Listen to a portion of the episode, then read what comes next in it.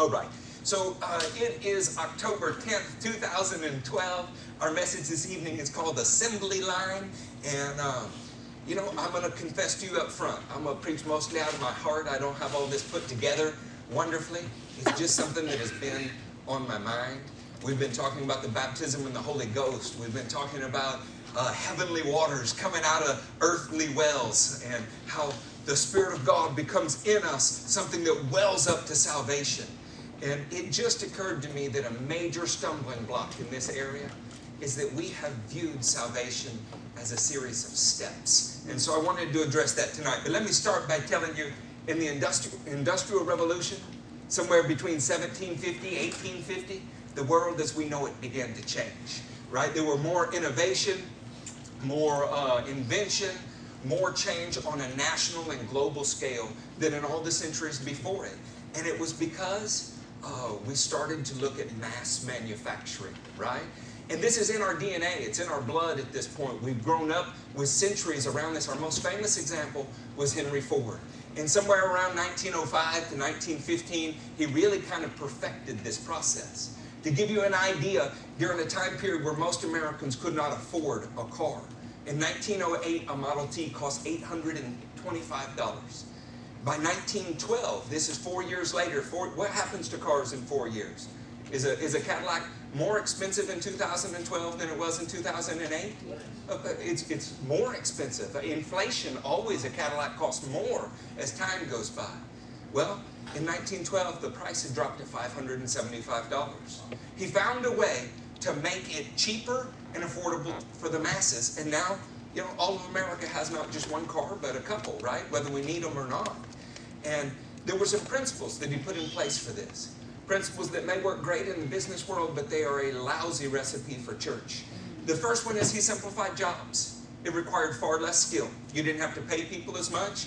You could have one guy who screwed on one bolt, one nut, all day long, every day. He put the jobs in a sequential order. In other words, in steps. This meant you had less responsibility. You didn't have to know anymore how to put together four or five things on a car. You had to know how to screw on one bolt. The third thing that he did was he made a uniform product. No longer could you get 15 different options on a car because it was the work of an artist, but you had one product, hence Model T. You know, when we think about that, he produced something. And what he produced was a 31% decrease in cost. I'd like to talk to you for a minute about salvation and some of those processes. Is that fair? Can I relate one to the other without you just laughing that it's carnal? Mm-hmm. It's, for whatever reason, Jesus used parables that were in everybody's daily life. He talked about a man sowing seed. He, he talked about the kingdom of God like being like the process of making bread. Well, probably not very many of you are familiar with those agricultural principles in the way that you are an automobile that you drove here tonight in. The salvation, as it was taught in our country for hundreds of years, came through fiery preachers like Charles Finney. Anybody heard of him? Right? They call him the father of the modern uh, altar call. The father of the altar call because at a time period where people sat in their seats and were supposed to be moved in their hearts, he demanded a response from the people. He preached in a way that expected the people to do something. But one of his more famous quotes goes like this Never tell a sinner anything or direct him to do anything that will stop him short of absolute submission to God. You like that, Zeke? You wrote a book on the subject, right? Absolute submission to God was the goal. As time goes on, he and then later men like D.L. Moody, they developed a process when they preached, they wanted a response. And the response was not simply walking to the front to an altar. The response was that you met with the pastors and the church leaders after church to evaluate where your heart was, to evaluate what the direction of your life was, and talk about needed changes, and pray that God would bless you with the grace to carry on in a new direction. They called them inquiry rooms. These guys were coming on the heels of somebody named Jonathan Edwards. If you studied American literature, you had to have studied him in the Great Awakening. Maybe his famous sermon was called Sinners in the Hands of Angry God, of an Angry God in 1741. And Edwards taught a principle. Now, I don't agree with everything that Edwards said, but I want you to get this. He's describing a relationship, and he said, Every man's walk with God begins with an awareness that he's eternally lost. This is the starting place, that you are separated from an eternity with God.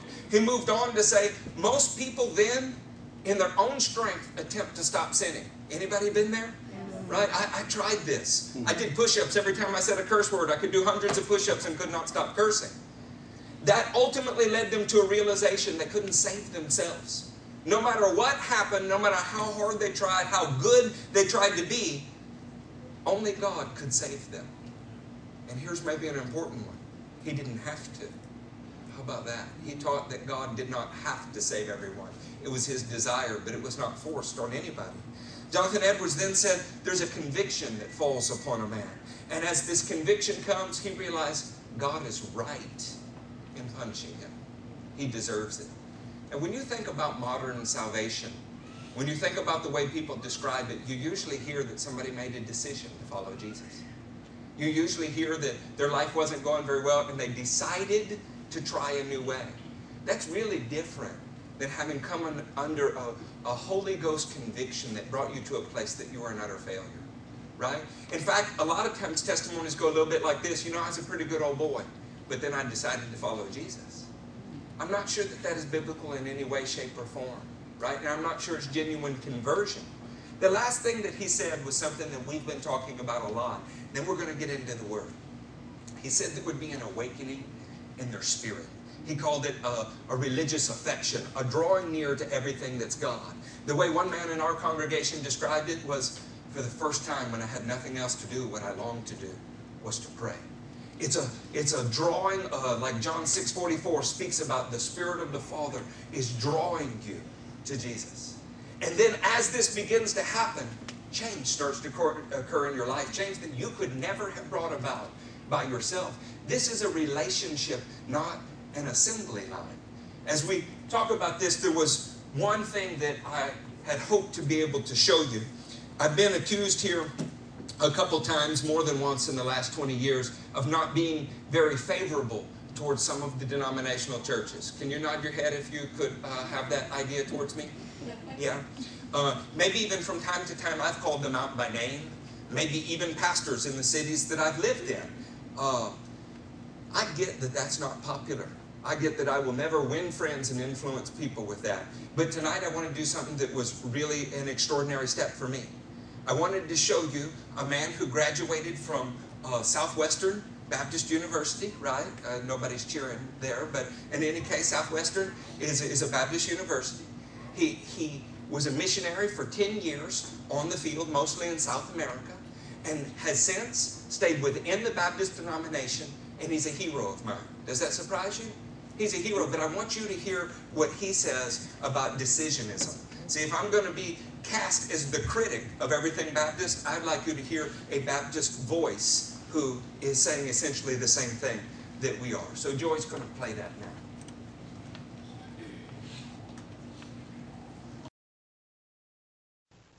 The doctrine of regeneration.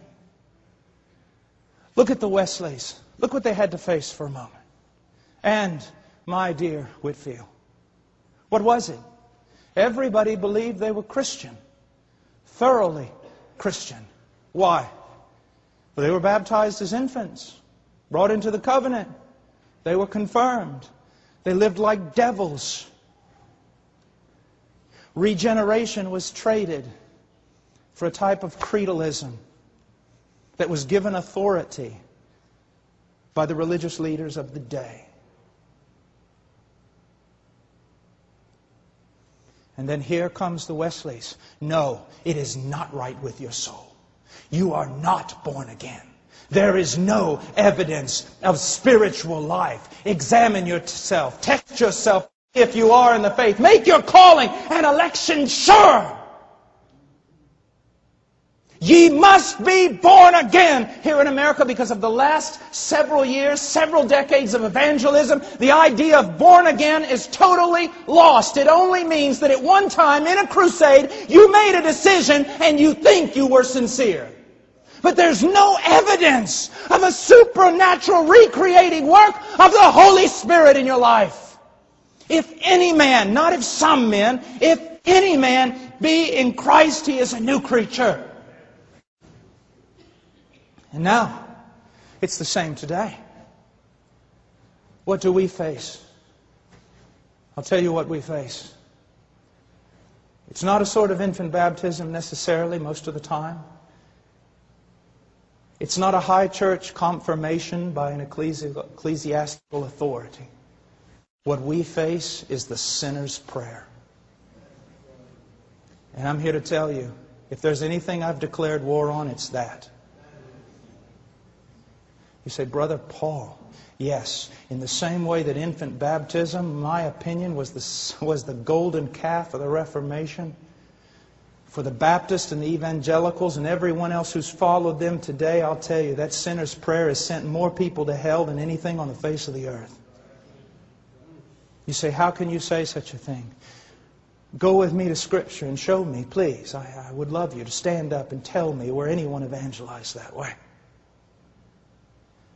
The Scripture does not say that Jesus Christ came to the nation of Israel and said that the time is fulfilled and the kingdom of God is at hand. Now, who would like to ask me into their heart? I see that hand. It's not what it says. He said, repent and believe the gospel.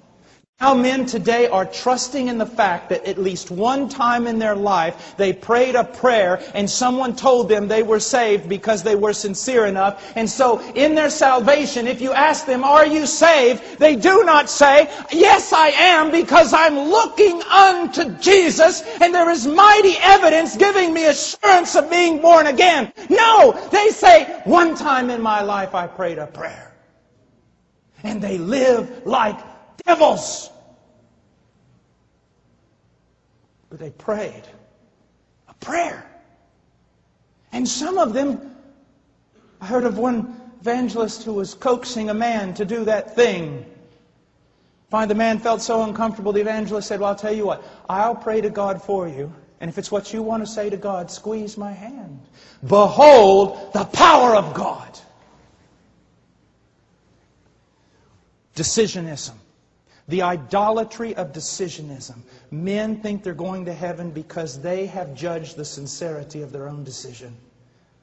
When Paul came to the church in Corinth, he did not say to them, Look, you're not living like Christians, so let's go back to that one moment in your life and when you prayed that prayer and let's see if you were sincere. No, he said this test yourselves, examine yourselves to see if you are in the faith. Because I want you to know, my friend, salvation is by faith alone. It is a work of God. It is a grace upon grace upon grace. But the evidence of conversion is not just your examination of your sincerity at the moment of your conversion. It is the ongoing fruit in your life. It is the ongoing fruit in your life. Oh, my dear friend, look what we've done. Is it a tree known by its fruit? What, 60, 70% of America thinks it's converted, born again. We kill how many thousands of babies a day? We're hated around the world for our immorality, yet we're Christian. And I lay, lay this squarely, the blame, at the feet of the preacher.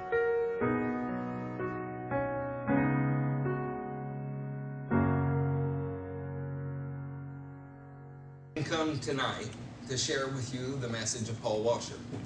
But I just thought that in a pulpit that is often critical of everything that we see around us in the denominations, I would share with you a voice that stayed within the Baptist denomination that is crying out against it and give you the idea that there is a remnant everywhere. A remnant that inherently knows something is wrong with what we see. And they are craving more. They're crying out for more. They're not rejecting everything their parents gave them. They're not saying everything's wrong. They're saying, when I look around, I do not see what Jesus described. And I hunger and thirst for righteousness. I'm going to, for two more minutes, tell you how we got where we are, and then the rest of our time will be how we get out of where we are. In 1935, a man named Billy Sunday died, but he preached from the 1880s until his death. Billy Sunday was famous as a baseball player. How the church loves to take athletes and lift them up as spiritual heroes. He was frustrated with the lack of simplicity in the message of the gospel. He felt like it was wrong to have people travail and tarry at an altar until they felt something. He felt like it needed to be simplified. So he is the inventor of a three step process. A sermon that demands a response. It goes something like this God will help us in this life, and He will give us heaven in the next. And you can't do anything to move His heart in that regard. You simply rely upon Him for it. Then you pray a salvation prayer and fill out a decision card. He has no responsibility to disciple you. He has no responsibility to see that the authentic work of God is going in your heart. If you filled out the salvation card, you are stamped a USDA Christian. The third was tell them to go to a church where they can straighten out the rest. And we have the birth of modern evangelism. Evangelism becomes pray a prayer with somebody and they're saved and that's it. We don't see that in the Word. We don't see it even in our experiences working. In fact, there have been poll after poll done, and they say 87 to 94% of decisions in a crusade style are not walking with the Lord in the years to come. Admittedly, not. Now, Paul got something wrong. It's actually in 1990, the Gallup poll did a survey, and 74% of Americans claim that they made a personal decision to follow Jesus. 74%. Of that 74%, 95% of them describe it as a born again experience. But in the years to come, there's no fruit in their life. You have to wonder if we're causing stillbirths. You have to wonder if the innovations that occurred in the 19th century of a no waiting, no counseling, no struggle. In fact, a, a quote from Billy Sunday, a direct quote, is a man can be conferred, converted without all of that fuss. You see how we get where we're at? Let's remove the work of the Holy Spirit. It's so messy. It would be so much more efficient. You remember our assembly line? Let's simplify salvation. It takes less skill. We don't need to counsel. We don't need to discern. We don't need to hear from God. We simply know what the promises of God are. So let's make it sequential steps. Everybody has less responsibility. The evangelist no longer has to see that somebody walks with God, and the pastor no longer has to see them saved. It's like an assembly line. And then we can get a generic, low cost product. And friends, the thing that hurts the most is that this assembly line Christianity is a low cost product. Grace has become greasy and cheap. Jesus, who is ultimate everything, is now simply somebody that you invite into your heart as one of many priorities in your life. You invite him to come be a part of your life rather than surrendering your whole life to him. And there's no cost in it. There's, there's absolutely no cost in it. And yet, Jesus teaches us if any man, if any man, not some men, if any man would come after me, he must deny himself, take up his cross, and follow me. So I ask you, where is the denial of self? Where is the sacrifice in the gospel today? We have the most comfortable lives in history. We're convinced that the Great Commission is for anybody but us. We've talked about the problem long enough. Let me talk to you about solutions. As most things, I believe that God in the 39 books of the Older Testament laid a foundation for us. And in that foundation, we move to the second floor of the building in the Newer Testament that takes us even to new heights, but never departs from the original foundation. So Adam, Enoch, uh, Noah, these men walked with God. They walked with God. They didn't take a step with God. They did not make a decision at an altar for God. Their life was described as a walking with God. Psalm 1 Blessed is the man who does not walk in the way of the wicked, right? Your relationship with the Lord was never described by the Hebrew people as something that simply was a one time event. It was a lifelong walking process. Look, Joy's going to put a picture of some interstates here. Go one more, Joy.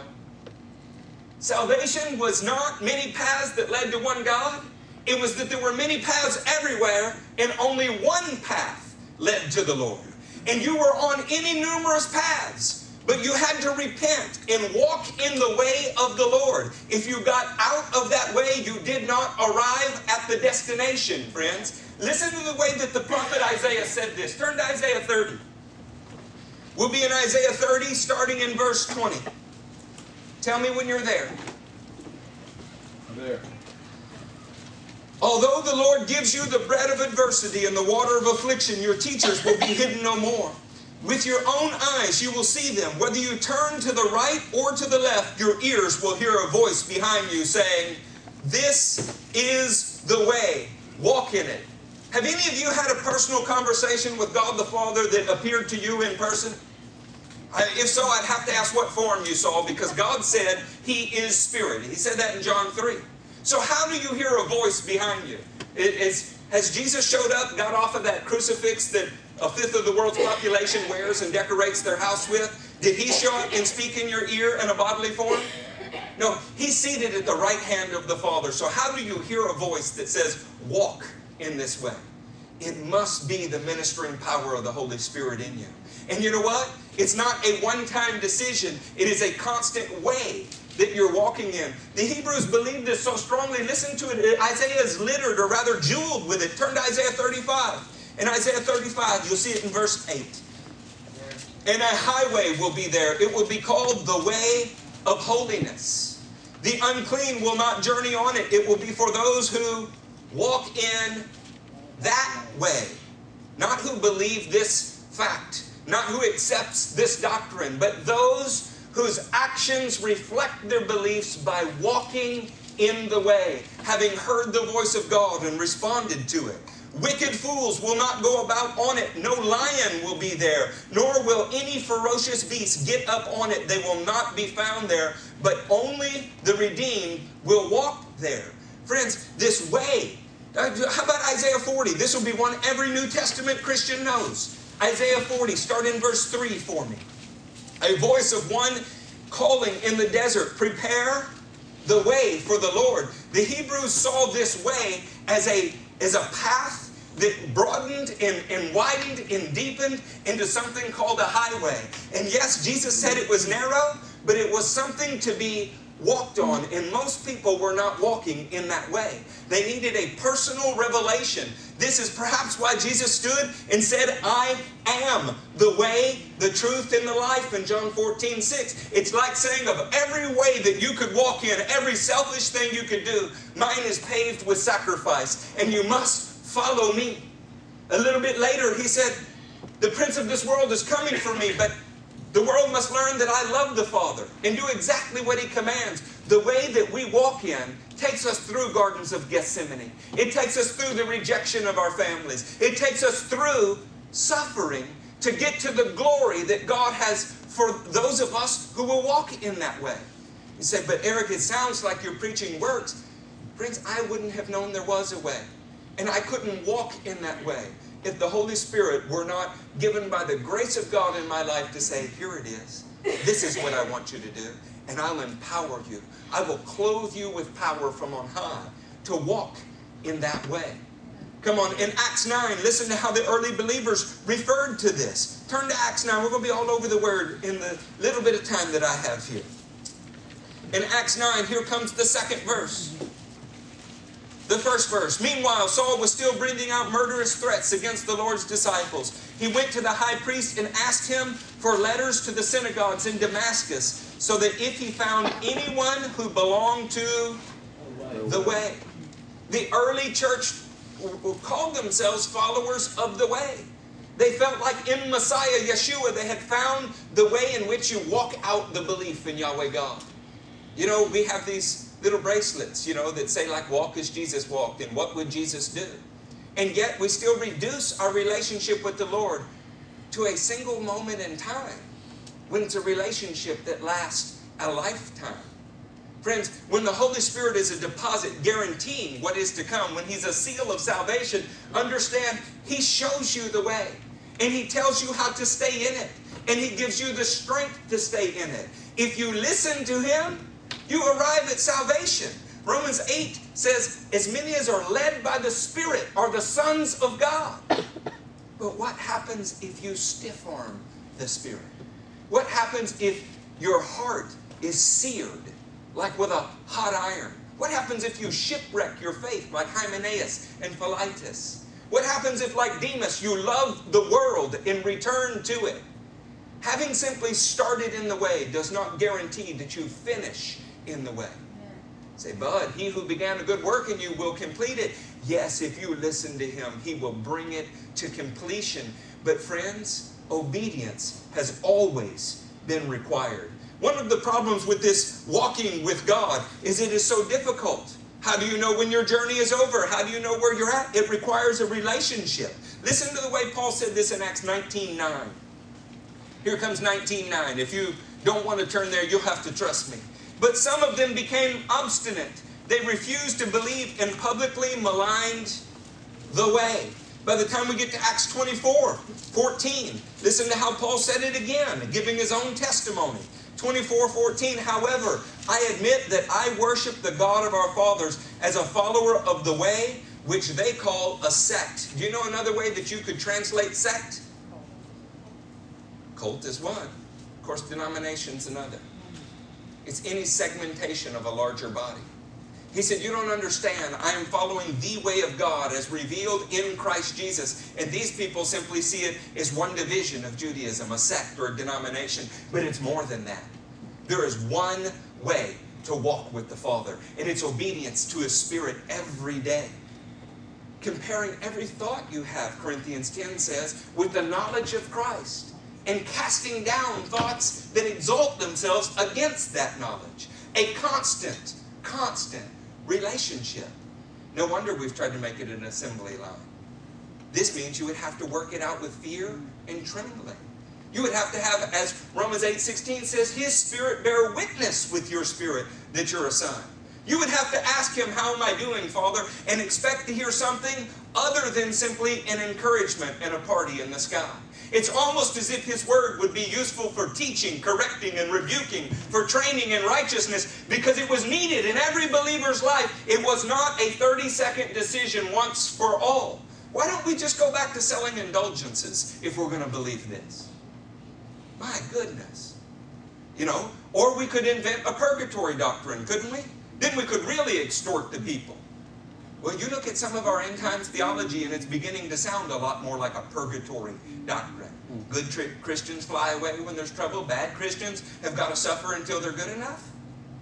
Uh, I'm not here to teach end times tonight. I'm trying to say we should have a living, breathing relationship with God by way of His Spirit. These are the kind of worshipers the Father seeks. He seeks them. And He only accepts those who worship in spirit and in truth. What men tend to do is we tend to make formulas, right? I got a phone call from a brother who is honest. It a good phone call. I love these. It lets me know what's going through the hearts and minds of the people. He read to me Acts 2.38. I'm going to read it to you. In Acts 2.38, we see what is typically considered a tenet of the Pentecostal, especially United Pentecostal movement, right? Peter replied, Repent and be baptized, every one of you, in the name of Jesus Christ for the forgiveness of your sins, and you will receive the gift of the Holy Spirit. The promise is for you, your children, and for all who are far off, for all whom the Lord God would call. And that is wonderful until you tell people, hey, you have to believe and be baptized in water. And then you have to receive the Holy Spirit and speak in other tongues or you're not saved. Let's just cover some problems with that. The Holy Spirit cannot be given to the world. Jesus said it. He said it in John 14. The Holy Spirit is only for a believer. So what must you be to receive the Holy Spirit? Let's, let's move on. Baptism. This is an outward sign of something that has already happened to you inwardly. Can it save you? Of course not. Of course not. What's the problem with this formula? The problem is by the time you get to Acts 10, 44 through 47, we see them believe Peter's words. The Holy Spirit comes upon them, they speak in other tongues, and then you know what Peter says? Can anybody keep them from being baptized? What happened to our United Pentecostal formula?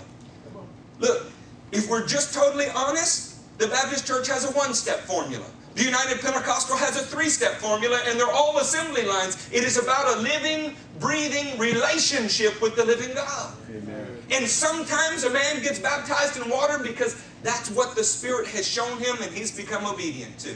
Sometimes he gets baptized in power from on high with the evidence of speaking in other tongues and hopefully all nine gifts moving in his life. Because the Spirit has brought him to a place of obedience in that area. You know, if you don't know, if you've been taught that it's wrong, if, if you're in the process of working those things out, but you're trusting Jesus with everything that you have been told, it's pretty hard to disqualify you, and why would we want to? Of course, if you view this as getting on a road with Jesus as the goal and having Him formed in you, being put on that road by the Spirit, having Him in you, guiding you the entire way, as long as you're being obedient to Him, He is testifying that you are His child.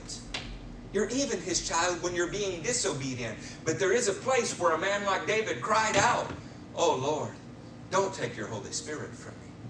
Because he knew that the Holy Spirit was everything. The seal, the mark of ownership. I'm trying to encourage us that it is not about a formula, it is about obedience. Can anybody quote Matthew 28? Hmm? By the time we get to the Great Commission, we're going to baptize people into the, the Father, into the Son, and into the Holy Spirit, right? We're going to go forth into every nation. We're going to make disciples. And do you know what we're going to do with our disciples? Matthew 28 20 says? We're going to teach them to obey. We're not going to teach them to pray a prayer. We're not going to teach them to recite a scripture. We're not going to teach them how to meet the minimum requirements for acceptance. We're going to teach them to obey the full revelation of the Father that they're baptized into, the full revelation of the Son that they're baptized into, the full power of the Spirit that they're baptized into, or another way to say it is immersed into the reality of all that is God. They have to be obedient. Paul said this in Romans 1 by the fifth verse, too. He said that he had received grace and apostleship to call people from among the Gentiles to the obedience that comes from faith. This was never about simply praying a prayer, it was about the power of God coming into your life to do what you had already found out you couldn't do. You couldn't stop sinning, you were a slave. You couldn't save yourself, and God didn't have to save you. But as an act of grace, He has mightily saved you, and now you walk in that salvation. In John 5, we see an example of a man at a pool, right? He, he wants to get healed. He, he can't get down to the water fast enough, right? There's a lot of people at the pool of Siloam, and apparently an angel stirring the waters. Do, do y'all know the story? Yes. Right? Angel stirring the waters, but he cannot get there. He cannot save himself. Jesus asked him if he wants to get healed, right? What an amazing thing. Apparently, some people like to glory in their infirmities and use them as a badge. Y'all never met anybody that is looking to be a victim, have you? Mm. So Jesus did for him what he could not do. He said, Stand up and walk, and he healed the man. Then you know what he told him to do? Carry your mat. Come on, friends, salvation is more than a one or two or three step process. It is a walk with God. You got to carry your mat, you got to carry your cross. You have to follow him wherever it would lead. The answer to his question is yes before you know the question. We sit and say, oh, well, I don't know if I can go to Iraq. They shoot people there. When you fell in love with Jesus, you either promised him your life and he owns it, or you're still the Lord of your life. Mm. We've accepted idolatry in the church and called it the church. People cannot give up a football game for a, a service that glorifies Jesus. Mm. They can't stay late on a Wednesday night for a service where the power of God is moving because we have to get the children to bed. Of course, if it was a Little League baseball game and the lights were on, we'd stay. This is not Christianity. That is not Christianity. It doesn't matter what the evangelists have called it. Look, I don't know how many millions of decisions for Christ were made in the 1990s. But I know that the statistics seem to bear out the fact that not one in ten has lasted. I know that. But when the power of God was revealed to this rebellious, pathetic sinner, it changed my life in such a way that everybody who knew me, every single person who knew me, took note. This guy's been with Jesus. They thought I was crazy. They called me David Koresh. They, they said I was the wacko from Waco. Then they associated me with Jimmy Swaggart. They associated me with everything until it didn't wear off. And then I started to see my friends saved in wholesale fashion. I started to see the people who said they would never set foot in that crazy church getting baptized with the Holy Ghost. And you know what? Setting foot in that church and the mission field and churches beyond it and starting churches. Because the kingdom is like leaven that works its way through the whole loaf. We do not need parlor tricks. We don't need this. We don't need uh, every head bowed, every eyes closed. Raise a pinky We don't need this. It's unbiblical, it's wrong, and we shouldn't accept it. Well, good, Eric, we don't do that. That's why we're here. It's not enough to distinguish ourselves from other people by saying we don't do those things. We need to walk in the way wherever it leads us. You cannot look and say, hey, we're, we're a special church, we're a remnant church because we are not like them. That is not the measure of a Christian. The measure of a Christian is how do you measure up to Christ? Mm-hmm. That's the measure of a Christian. So why even point it out? Why even talk about what's going on around us? We live in a decadent society. It is self-indulgent in every possible way, and we are called to be pure inside of it, unmixed with any other thing. And it creeps in on us. We think that we're good with God because we made a decision. We think we're good because there was there was obedience 10 years ago in our life. This is not the test, friends. We're to examine ourselves. Ultimately, the gospel is about new creation, not new facts. The book of James says that demons believe in one God and shudder at his name. The gospel is about a new creation. 2 Corinthians 5:17 says if any man is in Christ, any man. This is the test. If any man is in Christ, he is a new creation. You can go study that in the Greek all day long, and you know what it says? He is a new creation. That's what it says. We can't translate it away. We cannot find some group to explain it away. It's what it says. The test for being in Christ is not did I pray prayer. The test for being in Christ is not does my pastor like me. It's not do I go to church or do I tithe. I was given a testimony from somebody today that was green lighted to sin in a church, absolutely given unlimited license for something that the Bible says don't. You have to wonder is it because he attended church well and because he tithed? I mean, is that what we're looking for? Salvation and funds? Hey, have we reduced the church of the living God to an attendance organization and fishing for funds? Maybe this is why we don't walk in the kind of power that the early church did. You know, when you step into the missions realm, one of the things that you noticed immediately is everywhere Christians are in the minority, everywhere it's not accepted, Devin, everywhere that it might cost you your life to be a Christian, they're different. Hmm. They're different than the guys that you meet in Circle K. They really are. They're different than the Starbucks church. They are different. You know what? They know what it is to hurt for the gospel. They know what it is to pray with power because they've given up everything and we've given up nothing. Come on, church. We have got to stand up. We've got to stand up. And so many of you have given sacrificially. So many of you have gone. I mean, more than 50% of our church has gone. And praise God, but it's not a one time event. You may have knocked it out of the park in the first 10 months of the year, but we're in a lifelong, relentless pursuit of the King of Kings. And if you're looking for the place to coast, you will never be happy with me because there is no coast in me because the Holy Ghost says, press on. Amen. Press on. Amen. You don't stop. You don't rest on an accomplishment. It wasn't yours to rest on. No matter what you've done, you look at your master and you say, I'm only an unworthy servant. I'm only, I couldn't do any of this without you. In fact, I need more of you if I'm going to conquer the next task. I would remind us that the gospel is something that can be tested. Second Corinthians, let's read that. Second Corinthians 13. The gospel can be tested, friends. We say, well, God knows my heart. Do you know your heart? He does. He knows your heart well. Do you know it? The heart is deceitful beyond cure, Jeremiah said. Deceitful beyond cure. But we're convinced we've accepted Jesus in our heart. Paul writing to the Corinthian church, and I said first, it's really it's Second Corinthians. He said in Second Corinthians 13, you can get there. Tell me when you're there. My pages are stuck together.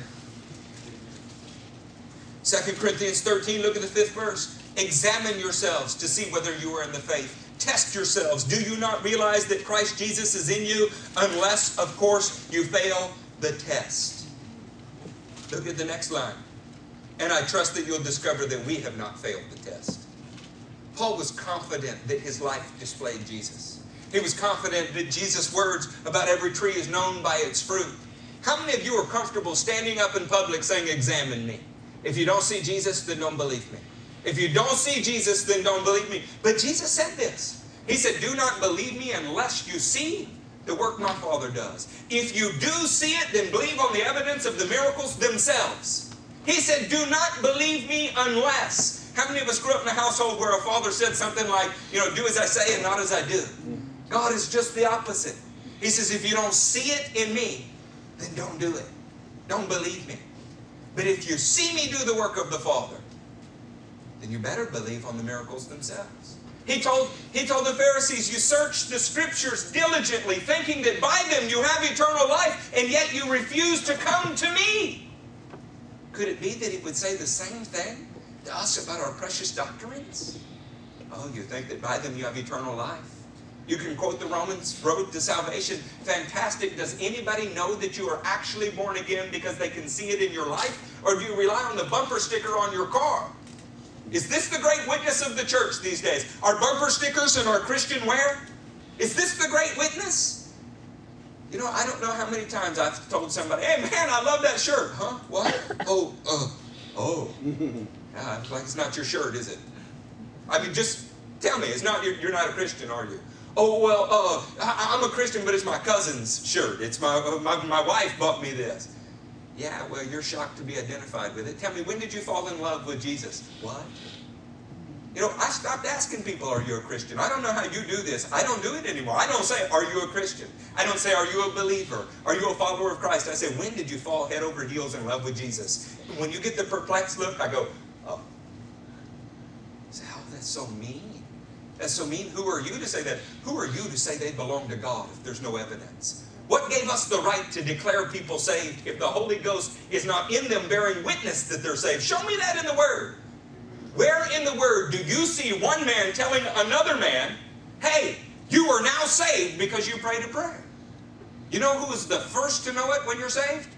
You. Mm-hmm. You be the first to know it. Because that terrible burden that Pilgrim's Progress writes about, John Bunyan wrote about, it falls off of your shoulders. For the first time in your life, you're on a road ready to face Apollyon. You know, this was the great classical work of the English literature, the most popular book outside of the Bible for 300 years, and today nobody reads it because it describes salvation as a lifelong process. It describes it as a journey, a journey that people didn't always complete. Don't you love these little security blanket doctrines that we have? If you had the power of the Holy Ghost in your life, you would never need somebody to raise up for you some fluffy doctrine that is a house of theological cards waiting to fall to assure you of your salvation. You know who's assured of their salvation? Those who are assured of their relationship with the King of the Kings. Oh my. Acts 26 20 says something that I'm, I'm probably going to have to read. Yeah. Is that okay? Can I read you a scripture? I don't want to yell at you. I love you. I, I, I don't want you to get the idea I'm upset with you. I am a little upset, but not with you. Of course, if I'm not preaching to you, who would I be preaching to, right? I mean, why would the Lord show me a topic to preach on if we didn't need it, if it was for somebody else? Another great thing Charles Finney said is preachers preach about sin all day long, but they don't preach about your sin, so nobody's converted. You know, if I'm not upsetting you sometimes, then I'm sorry. I need to work harder. If we're not challenging you sometimes, then I'm sorry. We need to. I never set out to build a mega church. Jesus didn't have a mega church, he had a mini church. I never set out to attract as many followers as we could. The truth is, all that feels a little bit like a burden to me. You know what I want? Voracious, hungry Christians who will do anything that Jesus said, and I don't care what men think. I want those who came to David at the, at the cave of Adullam, those who were distressed and indebted they were the dregs of society, and they're come to, to follow a king who's been anointed but is not, not visibly in power. Of course, he took them and made mighty fighting men out of them. Come on, not many of us were noble. Not many of us were rich or of a high calling by the standards of this world, but he chose the lowly things to confound the wisdom of the wise. Why don't you hear this from the largest churches in the nation? They're too busy playing with Oprah. They're too busy blessing homosexual mayors. They're too busy doing whatever it takes to attract the largest crowd, and we should have no stomach for it at all. Amen. In any other century, this would have been run right out of the church. Amen. But today, we're so contaminated by the decadence around us that we don't even recognize what is so unholy among us. I don't want to be a little church picking on a big church. It's not my heart. I actually am super excited about the testimony of some of our largest churches. When they started feed stores, when men of God risk everything and dare everything to follow the Lord, that's fantastic. But if in the generations to come they reduce it to an assembly line, then what the first generation fought for is lost in the second and third. Come on, a church can be an expensive family gravestone. I don't want that. I want with all of my heart for something that endures to make Jesus happy. You know, there are no successors in this church. In fact, this church is not pastored by a single individual. There are four elders in this church that share that responsibility equally. And one day, if one of us goes to see Jesus, the other three, the other three will pick right up. There's a board of overseers that are in place.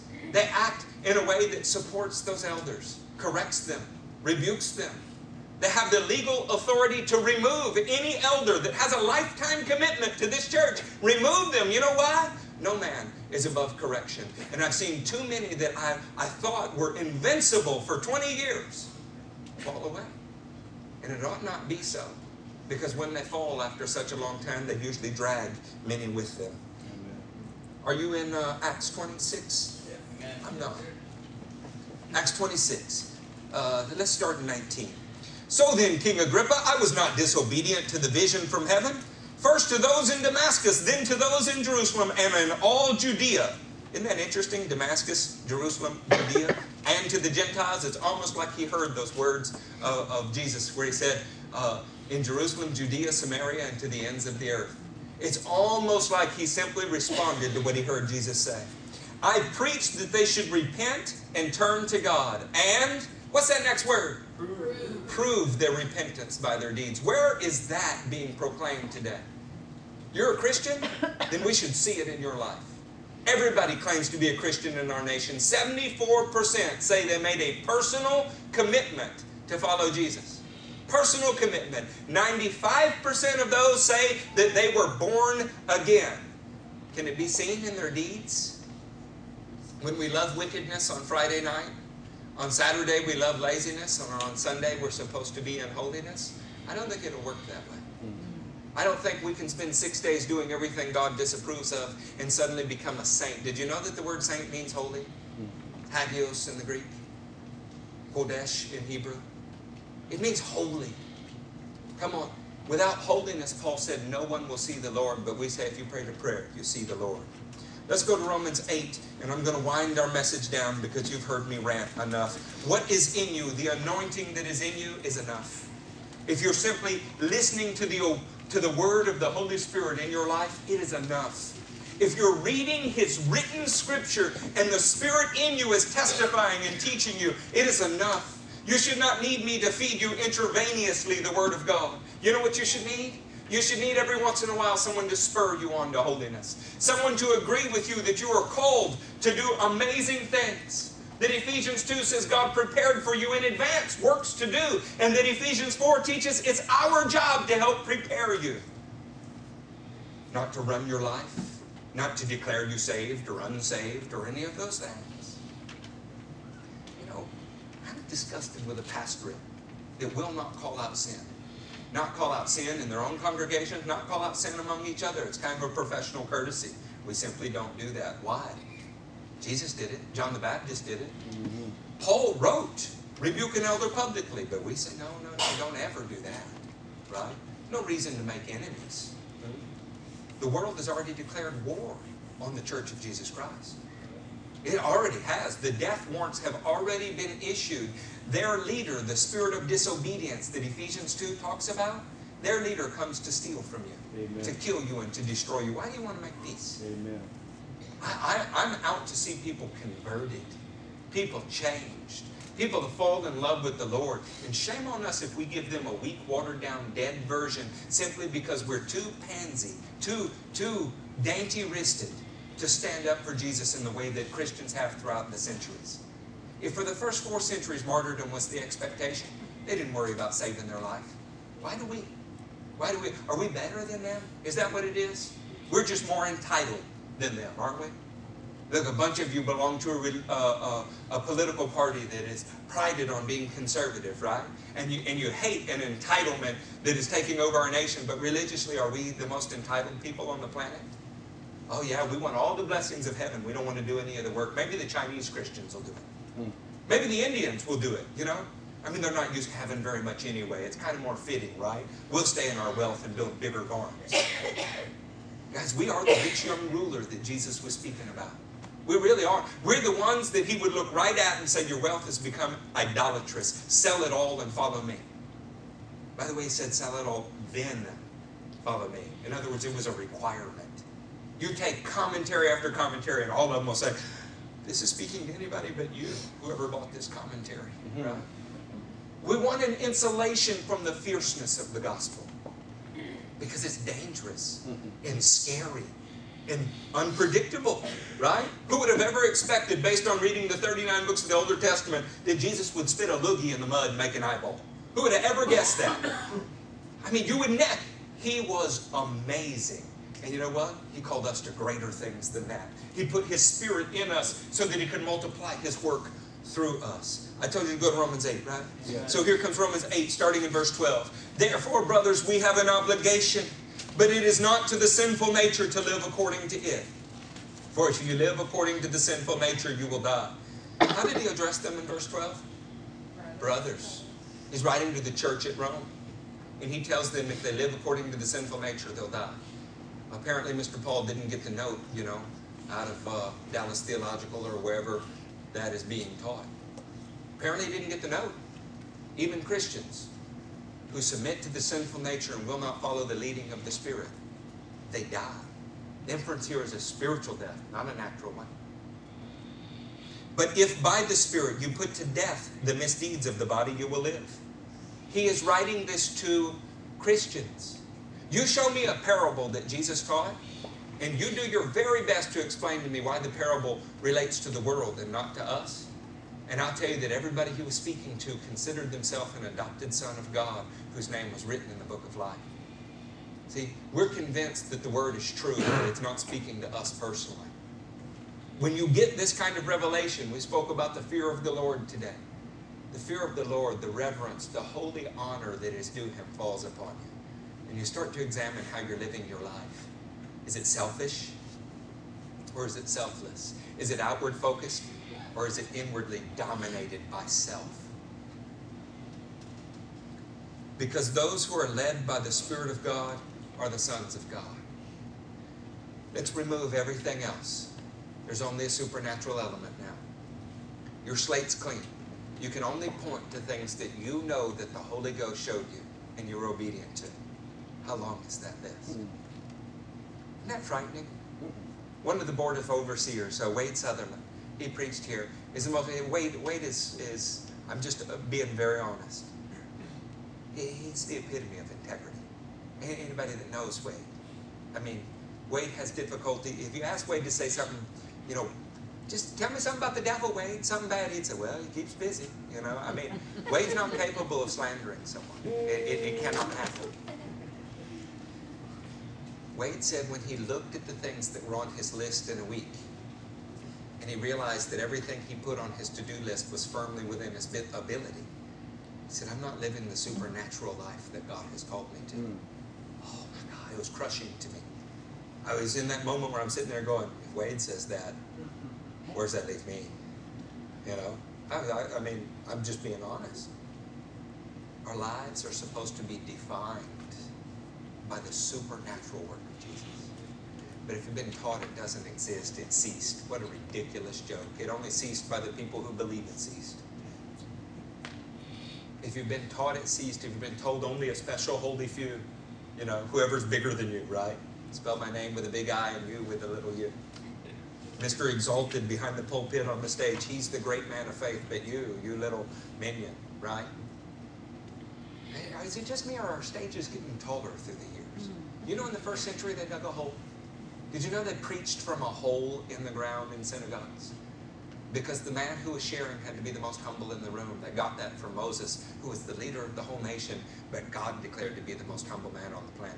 Never figured out how he wrote that in Deuteronomy. You know, but for you did not receive a spirit that makes you a slave again to fear, but you received the spirit of sonship, and by him we cry, Abba, Papa, Father. The Spirit Himself testifies with our spirit that we are God's children. Now, if we are God's children, then we are heirs, heirs of God and co heirs with Christ. If indeed we share in His sufferings, in order that we may also share in His glory. Fellowship of suffering is not something that anyone talks about, but I want to tell you the truth. When you spend three days in the rain with your friends in Honduras, when you feel like you're about to starve to death or perish from no water, and a buddy knocks down a coconut, you all share it. There's a fellowship that occurs there. You're closer for life. When you're standing at a place where everybody runs, but somebody stands beside you, you're friends for life. I want to be friends with Jesus for life. And there's a fellowship that comes from bearing suffering because of His name. Your friends and family are giving you a hard time? They always have to real followers of Jesus. Always. Jesus' own mother set out in the book of Mark thinking him to be out of his mind. In, in John 7, Jesus' own brothers were lost. And they wanted him to do what they wanted him to do at the Feast of Tabernacles, and he refused to listen to them. Guys, it's always been this way. Matthew and I were no longer welcomed in our own homes when we got spirit filled, right? It's just too scary. Of course, later, there was revival in those very same homes. It always has cost the people of God something to follow Him. Always. If it didn't, you wouldn't be the people of God. Woe to you when all men speak well of you. I don't know how that sets with your papal view, but for me, that's a major indictment.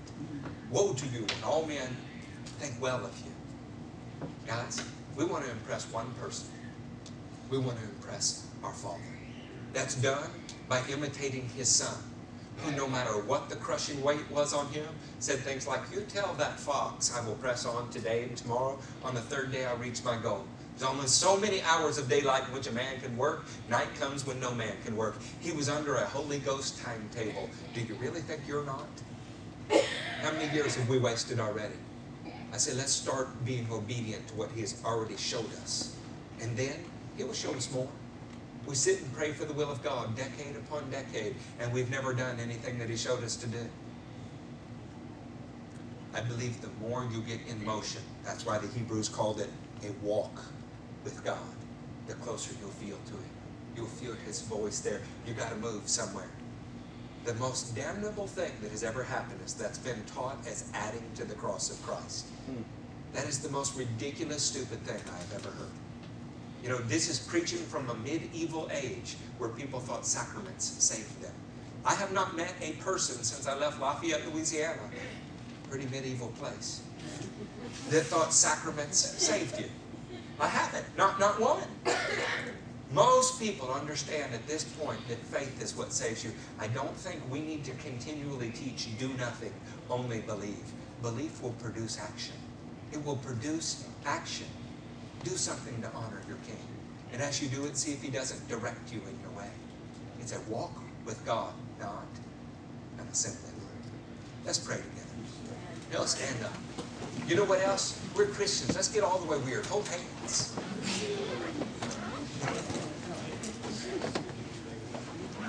Sunday.